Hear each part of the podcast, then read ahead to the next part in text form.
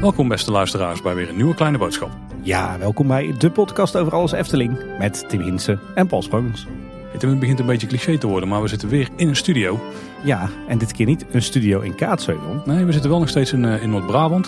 We zijn eh, neergestreken in Breda bij de BUAS, de Breda University of Applied Sciences. Ja, meer specifiek bij eh, Attractions en Theme Park Management. Jazeker, we zijn hier op uitnodiging van de afdeling hier. En niet zonder reden, want er is een zeer interessante gast overgevlogen uit de Verenigde Staten. En dat betekent dat we daar ook gaan overschakelen naar het Engels. En we kunnen jullie alvast waarschuwen, dat is niet tip-top. Dus daar verontschuldigen we ons alvast even voor authentiek Stone Cold English, toch? Ja, zeker, zeker. We zitten hier overigens wel op een bijzondere plek. We zitten hier inderdaad op de Buas, maar we zitten in de radiostudio van de Buas, hè? Zeker, ja. Dus de akoestiek die zou top moeten zijn. Staat hier nog duurdere apparatuur dan bij jou in de studio thuis, Paul? Ja. So Tim, I think we need to uh, introduce our guest for today. Yes, we have a very special uh, guest all the way from Florida, United States. Uh, Steven Grant, welcome uh, in our podcast. Thanks for inviting me. Yeah, Steven, you are uh, an ex-Imagineer. Uh, so that's definitely interesting to our listeners. Yeah, it's interesting to me too. and uh, currently you're working at uh, the University of Florida. Yes, I was there. I was uh, Imagineering for actually, actually exactly 28 years, and then the opportunity came up to actually write and direct a new graduate program focused focused on what I did for 28 years. So it's been really neat. It was a nice career move. Yeah, it's it's one of those things that you dream of being able to retire to something that that you actually take advantage of everything you used used before and learned, but then to be able to do something. I actually, I mean, Imagineering was fantastic, but actually, this is, second career I think is actually more engaging and, and more time consuming too because it takes a lot of work. But I've really enjoyed it a lot it's I you know it's some people peak in their career at some point, but I think I'm still peaking, and that's what's so cool about it. You're still on your way to the top. Yeah. Yeah, we of course want to know all about your work in the past and uh, everything you do currently. Uh, but one thing that we also find interesting is that earlier this week you had your first visit to the Efteling. Yes. so uh, we also we are always interested in, uh, first-time visitors, especially uh, people with yeah the skill set and the knowledge that you have. So we were very interested to uh, to learn what you thought about the park and with a Disney background. Yeah, definitely. Yeah. oh no, I, I I loved it. I mean, I was really you know I I'm sort of I'm really not a theme park person. I, I don't travel around going to theme parks. I have friends that do, and I have students that do. But I'm really not a theme park enthusiast. I mean, I don't dislike them. I just, it's just not, I like their history. I like their culture impact. I like the, you know, I like studying that. But no, Efteling blew me away because it was just so beautiful. And, uh, and it's a it's a it's a cold winter day and gray, but the the light the lights on the trees were shimmering, and the garden aspect was really amazing. I was really impressed. And then Fairy Tale Forest, I just that was just incredible. I I think we only saw half of it. We had just too many other things to see, but I was really I really loved it. I it's it's amazing when you can go someplace and it takes you back to the, uh, another time, nostalgia, and um, I really enjoyed it. And also, one thing about you know, you mentioned Disney. I mean, of course, Disney's uh, parks are amazing, but they're they're very controlled. Yeah. Everything is controlled. They're very tight. There's a lot of activity. It's real. It's actually very intense. I found Efteling to be very calming. I'm sure it's probably not calming in a very very busy day, but it just seemed like it was just so much calmer. Which I, my personality, much is much more. I like being in a calm atmosphere. The other stuff is just too stressful. Well, that's an interesting matter because we hear a lot of uh, uh, people from America and the UK who call the Efteling the European Disney. Uh, do you think that's correct? No, I don't think it's correct. It might have been the European Disneyland of 1958 or something like that. I mean, I would think Disneyland in the early 50s and 60s probably was closer to that, but I don't think so anymore. There's they've because of or whatever reasons. I'm not a park operator, but they're they're filling up all the space with things, and it doesn't have that calming atmosphere anymore. And it, it interesting you said that because if you were to ask me, well, my favorite park is, it's probably Disneyland, but it's when I've worked in Disneyland before and had to be there at night, it's really beautiful. Huh, yeah. And it has that more that atmosphere, the magical atmosphere, the lights twinkling and all that without all the thousands of people. And you can see the magic of it. And I felt that at Efteling more so than I do in a very busy day at Disneyland or at you know Magic Kingdom. Interesting. Yeah, great analysis. Uh, before we dive into your career at uh, Disney and the University of Florida, uh, we would like to know who is the person behind uh, Steven Grant. Can you tell a little bit more about yourself? Oh well, it, it's. I actually grew up in Indiana. I grew up in a small, not a real s- small town, forty-five thousand people, mainly factories surrounded by farmland, and so I, I really grew up in, in the in the Midwest. And I had no expectations of what I would do. I didn't. There were no architects within fifty miles of where I lived when I grew up. So um, fortunately, I had a, a teacher that took me under his wing and taught me after school. So I eventually went to the architecture school at Ball State, which is in Muncie, which is about 15, 50 miles away from Kokomo. It was the local school. Just by luck, I just happened to get a job at the largest architectural firm in the world at that time. So, that, uh, and it made such a difference. I was able to, you know, work in downtown Chicago, and this kid from the country working in Chicago. It changed. I love cities then, and so every top. So I ended up working in Chicago for four years, then New York for four years, then back to Chicago for four years. And then I end up responding to an ad in the Chicago Tribune for a company called Walt Disney Imagineering, which I never heard of before. Because at that time, Imagineering wasn't something that uh, people heard about. It was some, it was like the secret of Santa's workshop. It, it, truly is in Glendale, based in Glendale, in a bunch of warehouses. You know, and see what's going on in the warehouses. And uh, but then since then, Imagineering's become more of a uh, you know, they, it gets press. I mean, they on purpose, of course, they're selling that that is uh, something. Um, but m- like all my students now, they they've all grown up with Imagineering being something they know about, and so they that this a lot of them have the dream of being an Imagineer.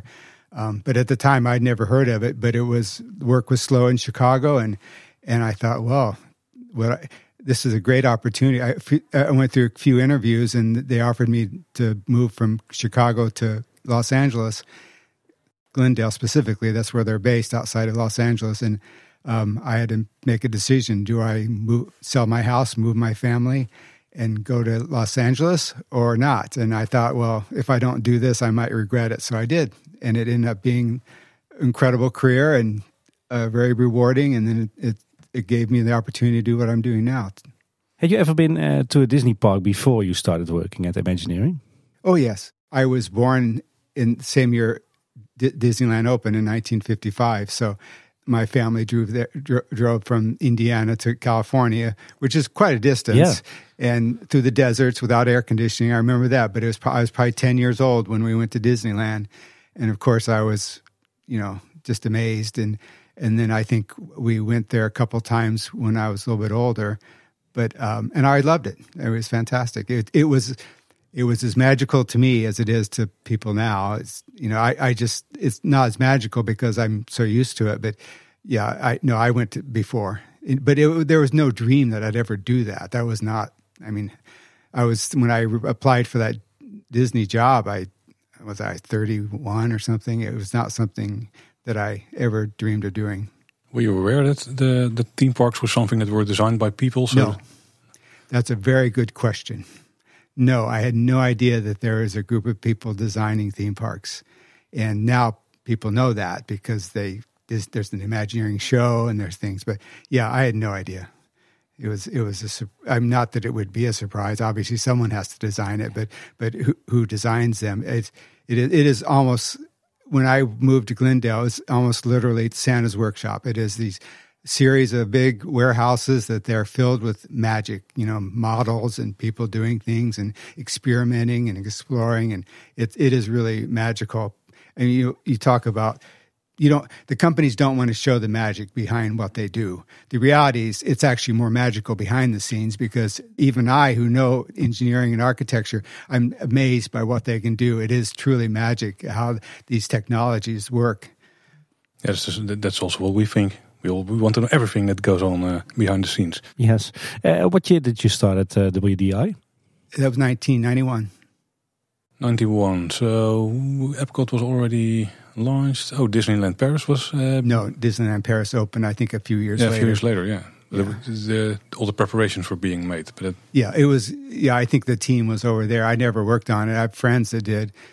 When I say 1991, the reason I actually Disney was going out and looking for architects and other disciplines was it was called the Disney Decade.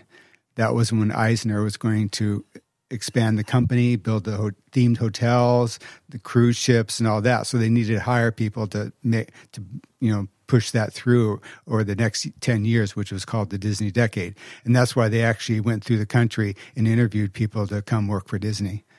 I guess when a lot of people think uh, of uh, Walt Disney Imagineering, they see a lot of artists, illustrators, designers. But you were and are an architect. What does an architect at uh, Disney Imagineering? An architect is a supporting team member. The leadership, the design decisions, what things look like, what things build are done by other people. They, the, they're artists. They, they're storytellers. Of course, it starts with a story and then they proceed from the story to, determine what type of ride systems or facility they're going to do to, to tell that story. They they do that way before they come to me, and at some point they come to me and say, "Help us figure out how to make this work." You know, it's. I mean, I could say simply keep the water out of the building and keep, keep people out of the building safe, but I have to collaborate with the artists to make sure I present their vision. But the the final call on what things are and what they look like are the art directors and the creative people and I'm their supporting member. And that's part of the reason I would say that's part of the reason of my success at Disney is because I did not need to be the leader. I did not need to be the architect, you know, in that sense. I was the person that really respected the artists and the creative people and um, wanted to give them what they needed and did everything I could. So I was very much a team player. Because that's quite a difference normally in real estate and, and constructioning uh, the, it all starts with the architect. Well, that's what design. Uh, yeah, that somewhat, but I think that's over exaggerated. I think the architects think that's true too when they're going yeah. to school. But I think once they get out of school, they start to realize mm, this is a team effort. My programs within the School of Architecture, and about a third of my students are studying for architecture. It, you can tell that they've been sort of trained; they're going to be leaders. And I think that's a disservice to their education because they really need to be taught to be collaborators and I think they're taught to be leaders. And that's, I mean, how many norm, how many famous architects are there in the world compared to the number of working architects simply doing their jobs? So, yeah, it's uh, yeah, you think of the architect as being the guy on top, and sometimes that's true, but and uh, it's it's mainly a team effort. There's, I mean, how many Rem Koolhaases are there in the world? There's not many. Wise words. And when you are going through a project, what are the, the, the pieces of the yeah, the buildings that you design? So I, I will okay. Let's use a project. Let's be our guest is one of my projects. Be our guest is this 600 seat restaurant in Magic Kingdom, and it's really spectacular. And Disney, I don't know if they describe it this way, an e-ticket restaurant, you know, at the top of the line. And so um, they figured out, the artists figured out what it should look like, basically the the floor area and what it, you know how it would work and the vision that how um, it would work. And then I would come in and sort of the first question I ask is how large of a kitchen do we need to support this area? And so some I think it was six thousand square feet. And, and so then I had to start to work in the kitchen where it would go, and then they didn't have the right number of exits, and I figured out the exits, and then I have to figure out how we're going to build it, and I work with the engineers to figure out how we're going to where we're going to put the equipment, how large. I mean, these are so like how large is the electrical equipment room is. I mean that if you don't do that right, then you're you've got a problem. So anyway, I'm sort of making the vision work functionally, and so then I can lead the team. The, the facility team, which is the architects and the engineers, for the next few years, and making sure that that original concept, that original idea is fulfilled, that actually satisfies all the building codes, the operator's requirements, safety, engineering services, all those things. I'm working with all those people to make sure this building actually functions properly for the next 20 years, never losing sight of the original vision. And that's hard sometimes because the original vision and the reality often conflict. So you have to try to come up with solutions to how to give them, provide them their vision, but then satisfy all safety and building codes. So I guess the most important question in your career is how are we going to build this? Yeah, I mean, but again, I don't do it alone. I'm pretty much working with a bunch of other architects on my team as well as the engineers and and what's really great about Disney and I can't speak to other companies is that in the very beginning, everyone that's going to operate the building in the future is in the room in the beginning. And even people are going to have to maintain it are in the room in the beginning. So it's not like we're designing something and say, here, we're giving you this wonderful restaurant. And they're going, what did you guys do? This is, doesn't work. You know, I can't, how am I going to service the tables? Where am I storing the dishes? Where am I putting the, the child seat? You know, all those things, they're minor things, but all those things come into play. And so by the time you're done, you have to have a, a restaurant is like a, it's a train. You've got an engine pulling that train. That engine is the kitchen. It's pulling that train. So you've got to design this machine, this food producing and service machine. And that's just an example of what I would do. I would look at it as a machine and making sure that machine works properly. Is it something that has changed over the years? Because um, you talked about the people who are uh, in the end operating the kitchen in this uh, or the restaurant in this uh, case, that they were in the same room yeah, where all the design decisions were made. Is that something that was similar to when you started at Imagineering? No, I don't think so. I think it, uh, I, I think there is. Uh, I'm. I can't speak to all companies, but I think there used to be. Um, and this is this is a delicate subject, so I have to be careful how I say this. Um, I think there was some point in a time that that the creative people would think we're giving you this to you and you make it work, and then eventually it figured out that doesn't really work really well. We need to have everyone in the room in the beginning, so we have a project that works so we don't have to fix it or try, adjust it over the next few years. Because the reality, once Imagineering finishes the project, I think there's a year uh, they have a warrant that the operator has like a year warranty on it. There's money there to fix things that don't work. But after that, if things don't work, then oper- the operator has to fix them and pay for them, and that and that's that can be expensive if you made some big mistakes. So you by having everyone in the room, I'm even the estimators, the schedulers, the planners, all those people are in the room in the beginning, making sure that we can make that date, that final date that has to open. Because in a theme park, if they say it, something needs to open on this date, it has to open on that date because there's too many pieces and parts that are connected to that. You know, marketing and the you know finances. You, you use the example of a, a big, uh, famous restaurant. Uh, does it work the same when you uh, worked on a on a ride or an attraction? I didn't really work on rides much. That was very minimal. There are some of the architects at Imagineering that did mostly rides, but I I seem to do more restaurants, stores, entertainment facilities. I, I mean, I was the um, design manager for Guardians of the Galaxy for the first I don't know two years through until we got through the original design, and then I went on to the Star Wars project. So I didn't finish it through. So I really don't have much experience on rides. But that was the you know Guardians of the Galaxy. The ride vendor is Vekoma, so that, that was sort of fun. But um, that I was just at that point I was doing what I do well, putting together scopes of works, figuring out what's going to take to do the project, and then I moved on to another project. What I think is interesting, I think that many of our listeners have, have at one point taken a, a, sheet of paper and started drawing out a ride or a restaurant or uh, just a new land in the park. But I think that when we do something like that, we forget about a lot of the things that need to be there to make something work. You touch upon the kitchen, it's a great example, or a, a place to put the, the, the child seats. Emergency exits. Yeah, for example. What are some of the things that most people would forget but that are super important to making something work? that's a that's a big question. wow. Um, you mentioned exiting. That's always a big deal because it's specific. It, there's no flex. I mean, the bottom line is you have to make it safe, and it, so exiting is a big materials. The materials you use in a theme park are different than what you'd use in traditional buildings, and you can imagine the abuse because when you're a theme park, guests treat the theme parks like their playground. And so they are not necessarily respecting the how they treat it and it can be very abused. That's why I know I know how to design playgrounds too. So I mean there's things about pinch points, you know, even the fact of kids putting their knees into a guardrail. I mean, there's certain sizes and widths and things you have to maintain just so someone doesn't do something like that. Simply placing a child on a surface so they can take a picture of them, you make sure you don't have any of those surfaces because they could fall. And there's all kinds of these rules that most people wouldn't think about that yeah. that I I I couldn't begin to list the things that I know about theme park design in a short I know a lot about theme park design just from doing it for so long that if you didn't know how to design theme parks, you wouldn't know. Well, what are the big differences between uh, architecture in the, let's call it the real world, and architecture in uh, a theme park, or more specific, Disney?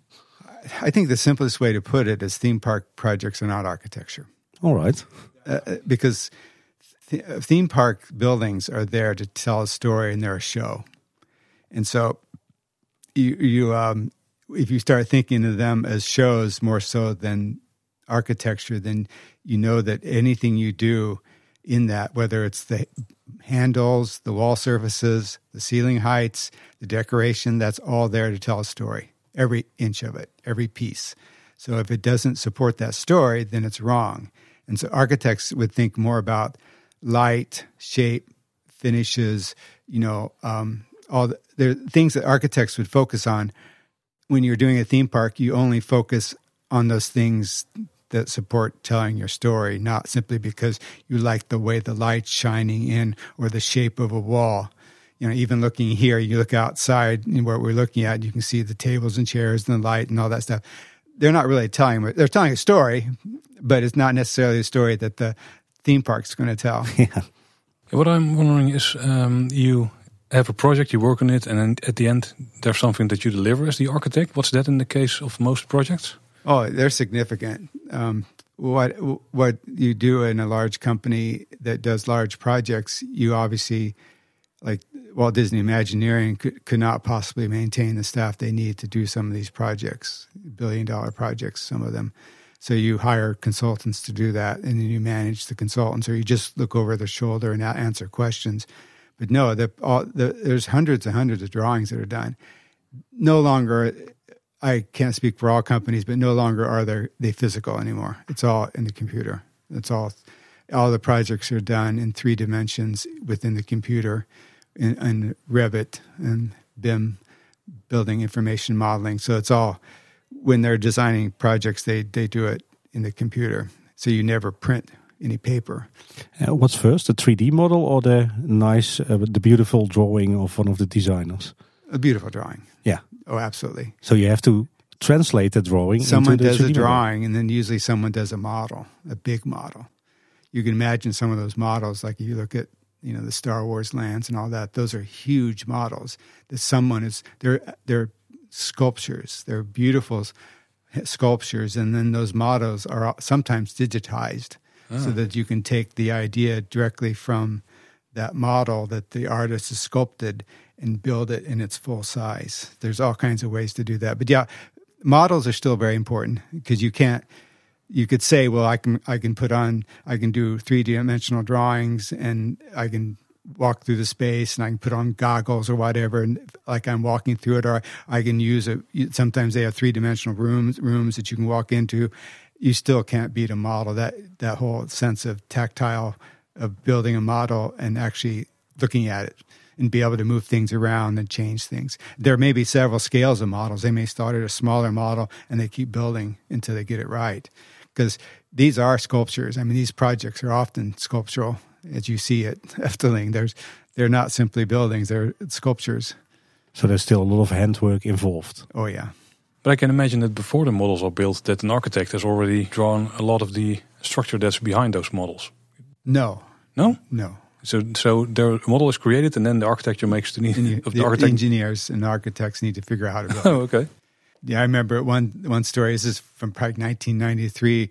I was the architect for Disneyland's Toontown character structures, and there was an one of those structures was Goofy's house, and Goofy's house did not have a straight line, and so I actually had to go to the architect's office downtown, and uh, this was Los Angeles, and you know help them figure out how to run the steel because it, it, you it, it had you had to break their mindset of straight lines. You know, It's just because that a cartoonist drew it. I mean, it wasn't an architect; it was a cartoonist that drew that house, and so um, and they wanted that house to look like that built, and so you end up spending millions of dollars to build little buildings just because they they're just unique. I can imagine space is also a challenge because uh, the, the, the the designers make uh, uh, something up, a beautiful building, but then the ride has to fit in it, the technique has to fit in it, the, the staff members have to fit in it. Yeah. How do you work that out? Oh, that's on the in the computer. Yeah, yeah, that's um, when you think of a ride building. There's three. There's actually three independent structures that go to grade. There's the ride that has a structural system goes to the structural system and foundations. There's a show which is separate from the ride. You know, you may have flats or you may have monsters or something in there, and those go to structure too. And then you have the building that surrounds it that goes to structure. So you have three separate structural systems, and they all move differently. A building, uh, a ride probably has greater movement in its because you think of the motion on a ride. It's so it's it's moving one way, and then you've got a structural steel for a show set that probably doesn't move, and the building doesn't move, and so you have to make sure they don't hit each other, and so that's all calculated in a 3D model, and you can actually um, you you it's very complex, but none of those structures can touch each other, or or they have to be pretty far away. Is that one of the reasons why most classic rides consist of uh, a front of house, which is like a, a themed building or a, a, themed walls, and behind it, uh, hidden behind it, is a big show building, which is more like an industrial building? That's just cost. That's just cheaper to do. I mean, you could put a big building in the middle of the park and and theme it on all three sides, but three theming four sides versus theming one side is a big cost difference. I can imagine. Yeah. It's not where you want to spend your money. You want to put your money in your show. So that's the reason why we see, uh, especially in Disney parks, uh, that there are a lot of big show buildings yes. outside the berm, and uh, the theme part is inside the park. Yes, I mean the the more you can, you, as long as you you can the least rock work and and and themed facades you do, the, the, the cheaper it is, and as long I mean you're not going to compromise what you want to show or see, but but yeah, if you can just put your ride building in the back, then it's much easier, cheaper. Yeah, you just told us that you don't visit a lot of theme parks, but when you do come uh, come across a theme park and visit it, can you walk around it with it, just enjoying it like a visitor, or do you always are you always looking at the architecture and how everything fits together? I can do both. Yeah, I mean, I, I enjoy as an architect, even if I'm walking down a normal city without a theme park, I'm still knocking on walls to see what the material's made of and if they're you know polystyrene or whatever. I, I'm always curious. I'm always knocking on materials to see if they're real materials, and um, I'll do the same thing in the theme park. But I still enjoy the theme park, and I still enjoy the city. yeah. A typical architect. Yeah. uh, can you tell us a little bit more about the projects you worked on for Walt Disney Imagineering? I, I, make lists. I always make lots of lists. So I, I, know how many projects I worked on. So I worked on 122 projects at Walt Disney Imagineering. Oh, wow. And don't think there's a, there's that wasn't 122 Guardians of Galaxies or 122 be our guest. That was a flagpole at one point and, and a room here. And so there, it, the scale was all over the place. And for all parks all over the world? No, no, just, I mean, I began, I was in California for about three and a half years. So I, I did a, one project in California, but then I started doing projects in Florida, like Sunset Boulevard in, in California for Florida. And then I worked on, um, Alien Encounter, which was a new project for Magic Kingdom. And I did the drawings in California, but I moved to the site to build it. And then they needed another architect to be located in Florida. So they asked me to move to Florida. And the cost of living in California and Florida is a huge difference. And I was just not, I had small children and, and, it was a good time to move to Orlando, so we did, and glad we did. But yeah, California is really nice, but it, Florida was it's been perfectly nice as well. So you became uh, like a, a, local architect for Walt Disney Imagineering. Yeah, it was a small group when I went there. In some ways, I, I when I was in Glendale, I would have been a small fish in a big pond, and in Florida, I was a big fish in a small t- pond. N- n- but I shouldn't really ever describe myself as a big fish because I never was a big fish. But um, I was always a working architect, but um, or design manager yeah, it was a smaller environment and it, it, had its rewards. It was good to be in a small group of people that were we were all close. And what made a big difference is um, the architects Imagineering or any the Imagineers in California are based in Glendale. There's still some at Disneyland Park permanently, but most of the Imagineers are in Glendale. So that's about an hour from Anaheim. So when but you're when you're working in Walt Disney World, we moved around to projects, but our offices are in Epcot. So you're really right there. Yeah. And so you become closer to the operator. You come closer to the safety people, you come closer to the maintenance and all that. So you, I think you become much more effective as an architect or a designer when you actually know the people that you're designing the park for and not an hour away. And you're in the middle of the magic in the Sunshine State. Yeah. yeah. That's actually not that uh, dissimilar from the Efteling, where they also have uh, the, the offices are located at the uh, the edge of the park, and they can. Oh yeah, it's, one it's away, much yeah. better. I mean, you, you get to know you get you get close to the people you're designing the park for, and I think you're better designers. Yeah, before we go to uh, the Efteling and your uh, experiences there, um, currently you're at the University of Florida. Can you tell us a bit about your work there? Oh yeah, that's been really fantastic. There's a there's an off-campus um, program called City Lab in Orlando. Ga- Orlando. University of Florida is based in Gainesville, which is two hours from Orlando.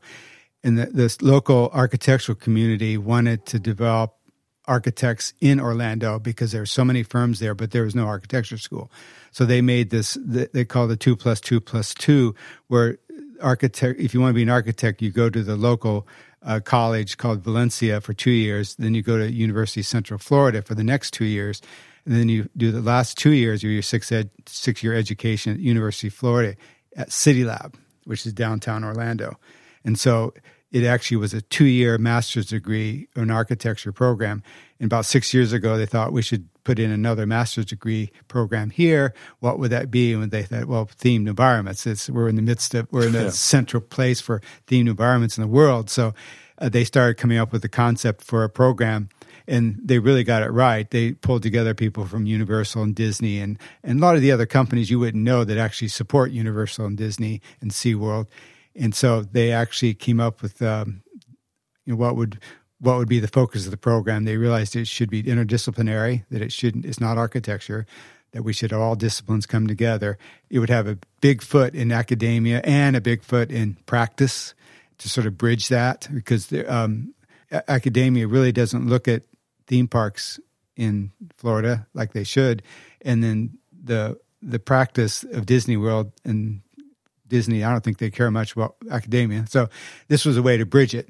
And so I just happened to be at the right place at the right time and ended up being offered a position to write and direct this program that they concepted out. And as I said before, I'm used to de- developing concepts. I make concepts real. So there was not much difference between writing a program for a facility versus writing a program for graduate school. I still had to think of what does it need, you know, what, what what does it take to make this work, um, what are um, what are the focuses, and and so it, it worked out really well. I I liked I like to organize things, so that's what I did for Disney. That's what I do now at the University of Florida, and I've really enjoyed it. One thing that helped though is I went back to school as an adult, and Disney helped pay for it. Is to get a, another master's degree in humanities. So I was able to study art history and theater and philosophy, and so I'm at, able to link my practice with my academic studies. Wasn't it difficult to say goodbye to the mouse? No, not at all. I was ready. I came back to talk to Imagineering about my work, and someone asked that question: "Do you wish you were here or something like this?" And I said, "No, I'm really glad I'm not here because th- there was such an extreme difference because." At Imagineering, of course, it's it's they're incredibly good at collaboration. They they're just really good. I mean, these are huge projects with hundreds of people working on them. So within that culture is a culture of collaboration. You have to be because you've got people with different personalities and different skill sets, and and often it doesn't go smoothly, but it sure goes more. As I've heard, it goes much smoother than a lot of other companies.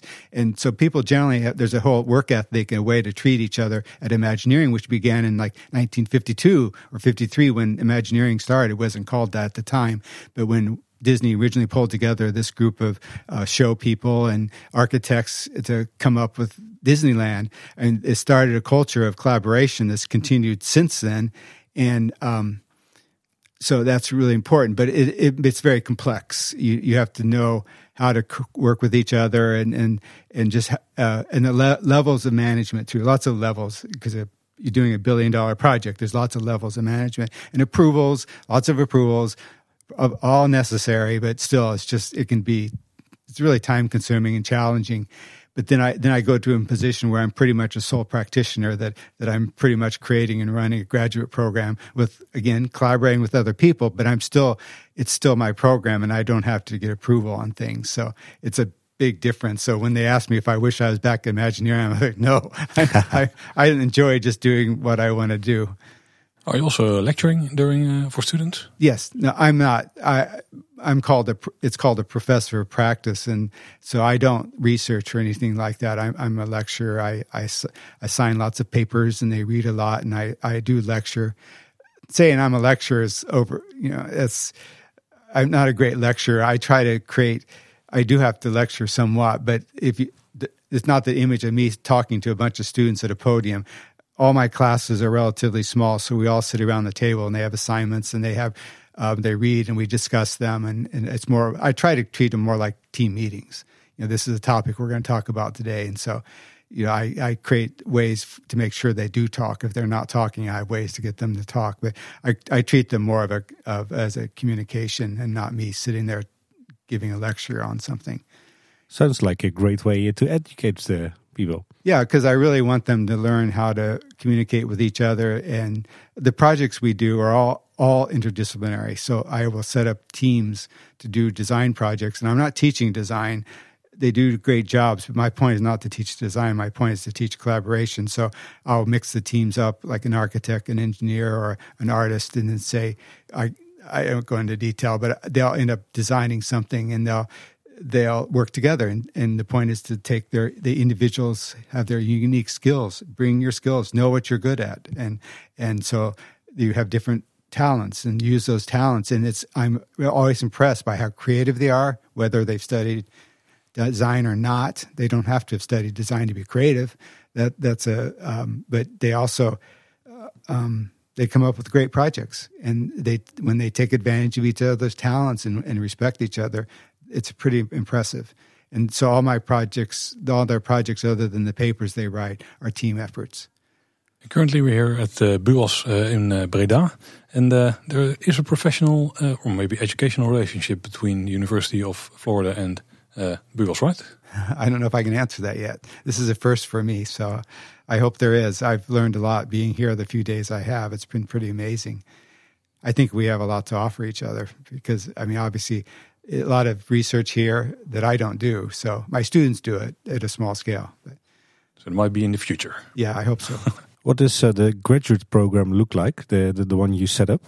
Well, it was it goes over four semesters, including the summer, nine credit hours the semester. That what that means is the students have three classes that meet once a week for three hours. So they have nine nine hours of uh, time at, at, in the classroom a week and uh, that goes on for you know four semesters.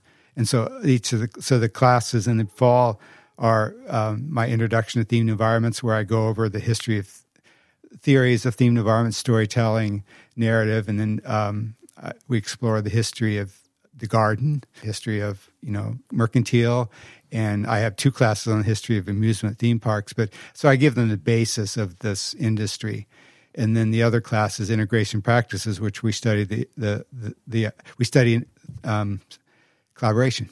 We actually, it's interesting. I had to write that class. It was the first one I had to write, but it's really a good class. We we do things to collaborate. To we play games. We write games. We we do things that force everyone to get. They actually get to know each other too really well. So that's fun. And then the third class is they start to stu- they study research. How do you do research? The whole semester on research. And then the second semester we focus on um, design and documentation, which is how do you design and document a themed environment, what we're talking about now.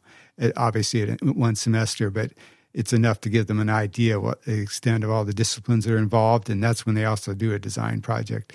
And then we we studied the design and doc the development operations of theme parks. So we talk about legal issues, about operations issues, and what's really nice about that semester, about, about every class as a guest.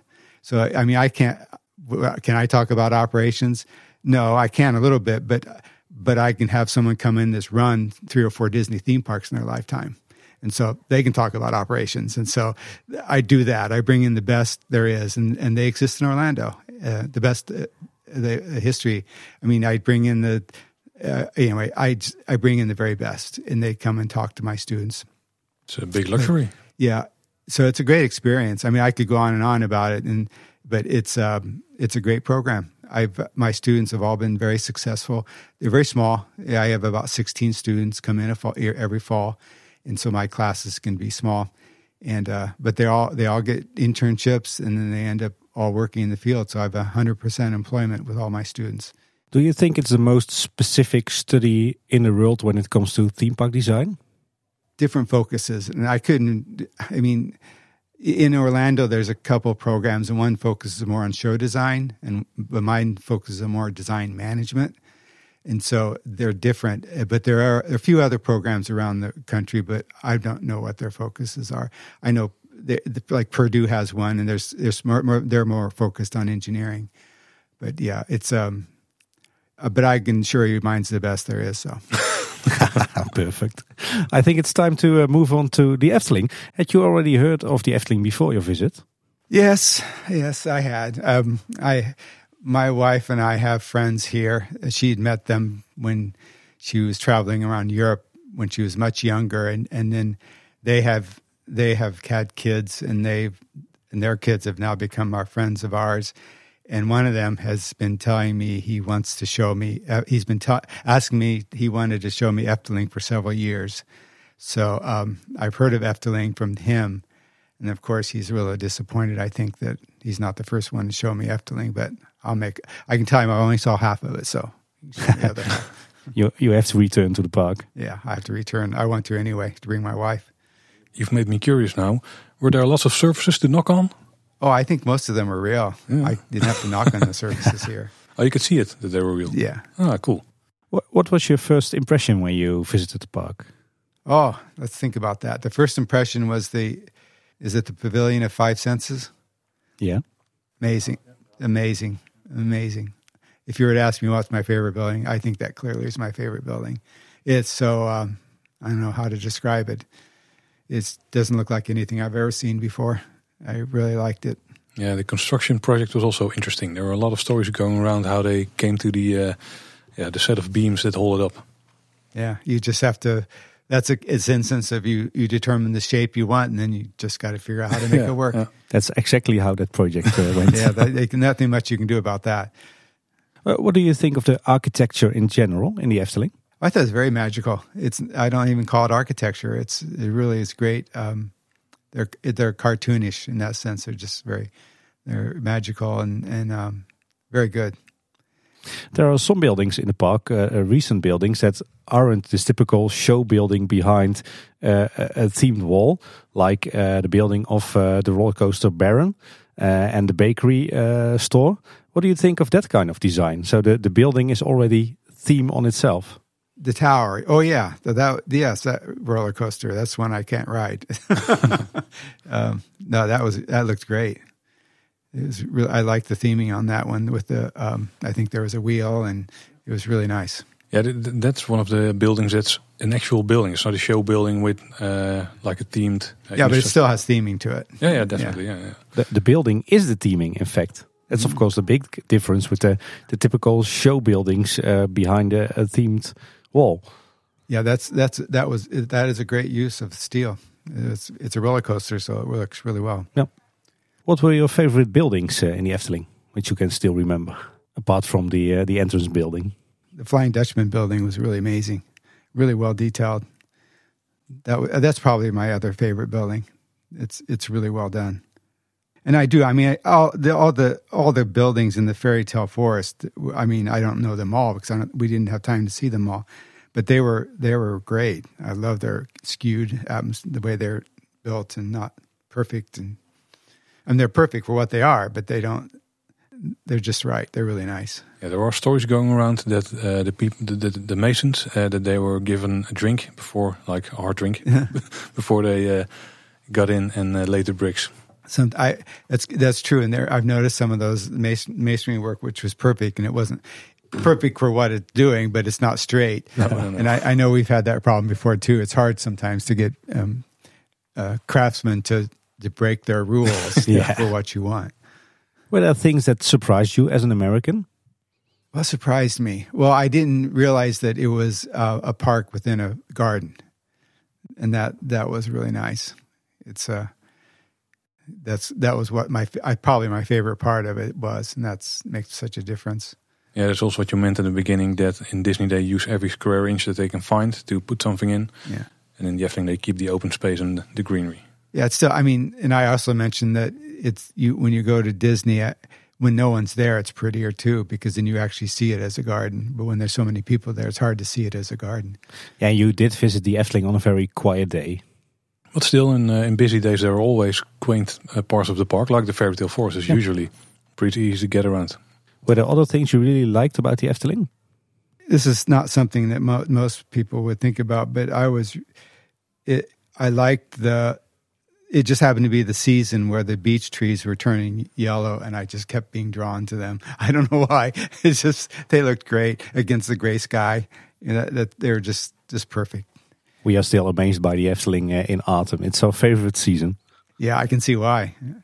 I I, I love gardens. I, mean, I I love gardens more than I do theme parks. So I, I, I much prefer walking around the garden. So I kept being drawn to these these this see, where I see just the the forest and the trees and the and the light coming through the leaves. I like that.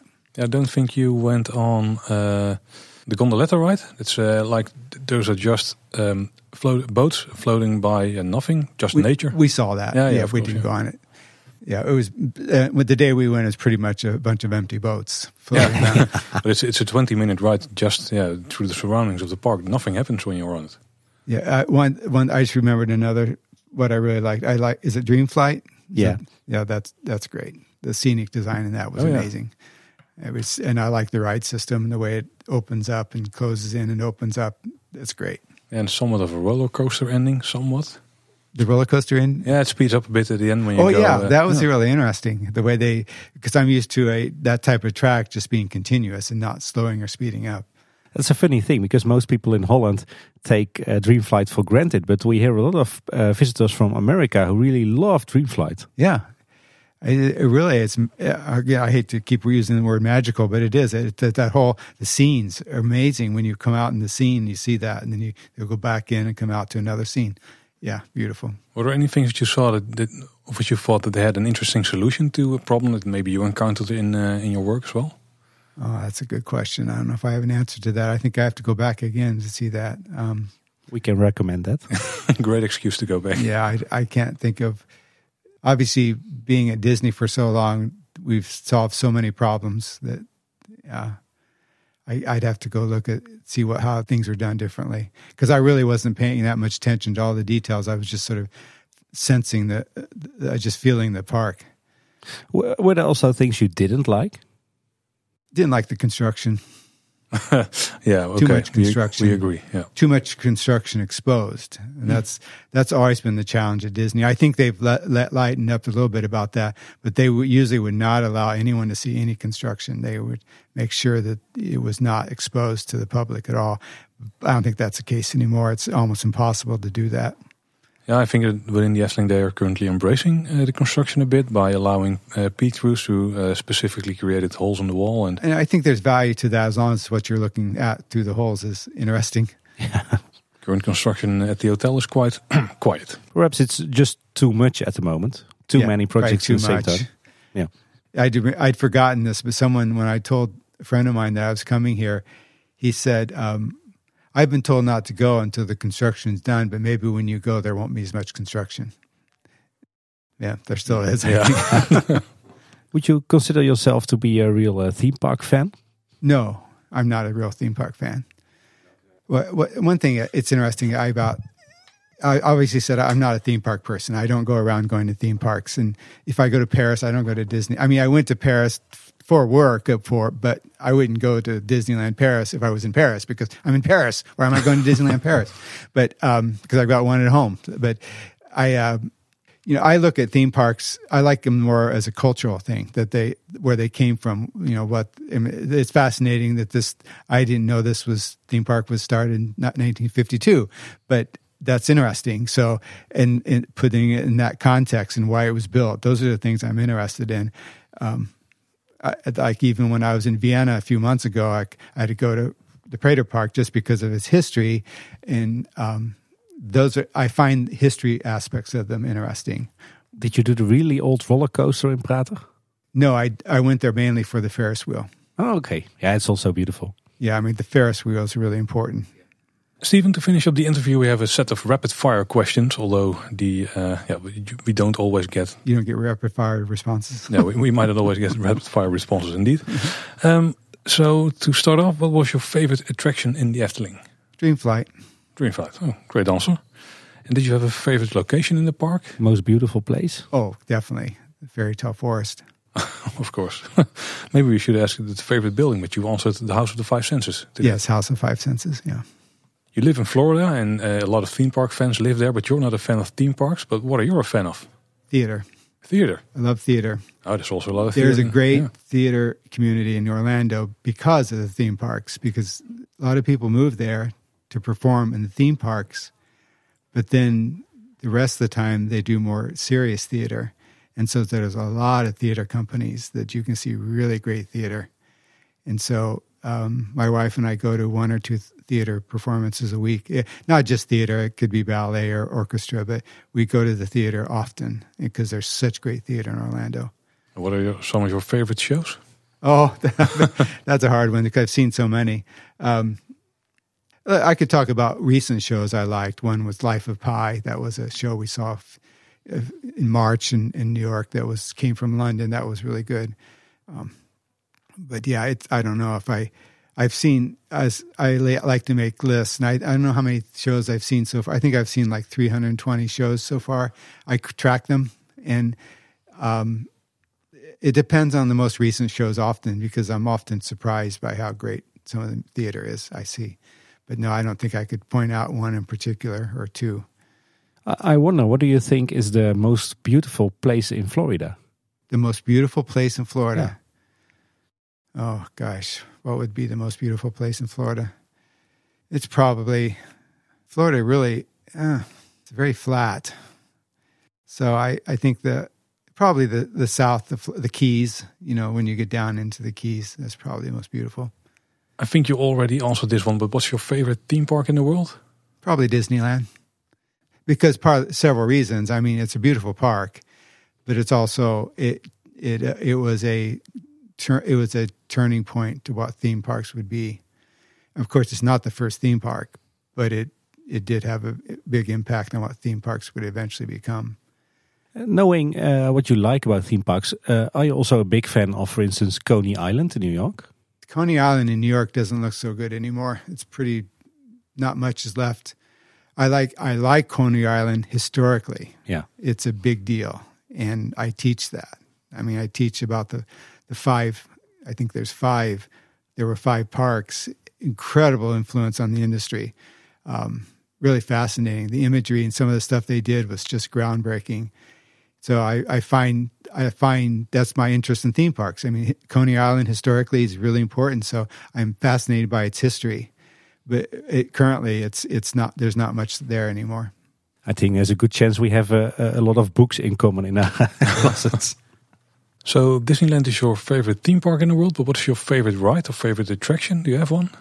Yeah, I mean, Flight of Passage is amazing, Hmm. and then I Spider Man at Universal because again, it's a combination of it was the first time that had been done that a motion based simulator and 3D glasses and the, the technology involved in that is, is is really sophisticated and it had never been done before, and it's a great ride. So Uh, Stephen, we want to thank you a lot for uh, being here and joining us for our show. thank you. I'm uh, glad it worked out. Yeah, yeah, very cool that you could share some of your, uh, well, a lot of your wisdom actually with us. And it gave us great insight into uh, how the process works of designing theme park buildings. yeah, and also fantastic to hear how you experienced the Efteling as a first time visitor. With knowledge. No, I don't. I didn't experience it with knowledge. I think I experienced it as a guest. I was just, I was um, enthralled. I just thought it was fantastic. Enchanted. I, I don't think, yeah, enchanted. Thank you. That's a better. Yes, I was enchanted. Um, I don't think I looked at it as a as a theme park designer. I think I looked at it as a guest, which is nice. Oh, uh, j- just one last side question. Did you eat anything typical Dutch? Pancakes. Ah, What was it like? It's very good. Okay. At Het uh, Polle? Yes. Yeah. If people want to look you up online, what are the best places they can uh, check out? Probably LinkedIn is probably the best place. And a graduate program? Send me an email. we will put some links in the show notes so uh, people can check yeah, it all out. the best way to get a hold of me about that program is it, when you try to go through the University of Florida website, it gets messy. And if, and the only thing possible students need to know is my email because I respond to everyone. Steven, that's a V E N dot grant at UFL dot edu. als mensen ons willen volgen of online ergens willen opzoeken, dan kan het op uh, alle social media kanalen. Als je naar kleineboodschap.com slash volgen gaat, dan uh, vind je alle plekken waar wij te vinden zijn. En als je dan toch op de website bent, dan vind je daar ook ons contactformulier. En uh, ja, je kunt ook wel raden dat info.kleineboodschap.com ons e-mailadres is. Je luistert Kleine Boodschap in je favoriete podcast app of op Spotify. Luister je ons daar nou, zorg dan dat je abonneert. Dan mis je geen enkele aflevering. En je kan ons ook nog gewoon ouderwets via de website luisteren. En dat is kleineboodschap.com. Luister je ons nou in Spotify of Apple Podcasts, dan kunnen we het altijd waarderen als je ons een rating of een review geeft. En wat natuurlijk het allerbeste werkt is als je vrienden of bekenden hebt die ook dol zijn op de Efteling. Of misschien wel op de vrije tijdsindustrie of de pretparkwereld eh, in zijn algemeenheid. Ja, tip hen ook eens kleine boodschap. En dan hebben we er misschien weer een luisteraar bij. Nou luisteraars, was weer voor deze week. Bedankt voor het luisteren. Tot de volgende keer en houdoe. Houdoe waar. Goodbye. Thanks.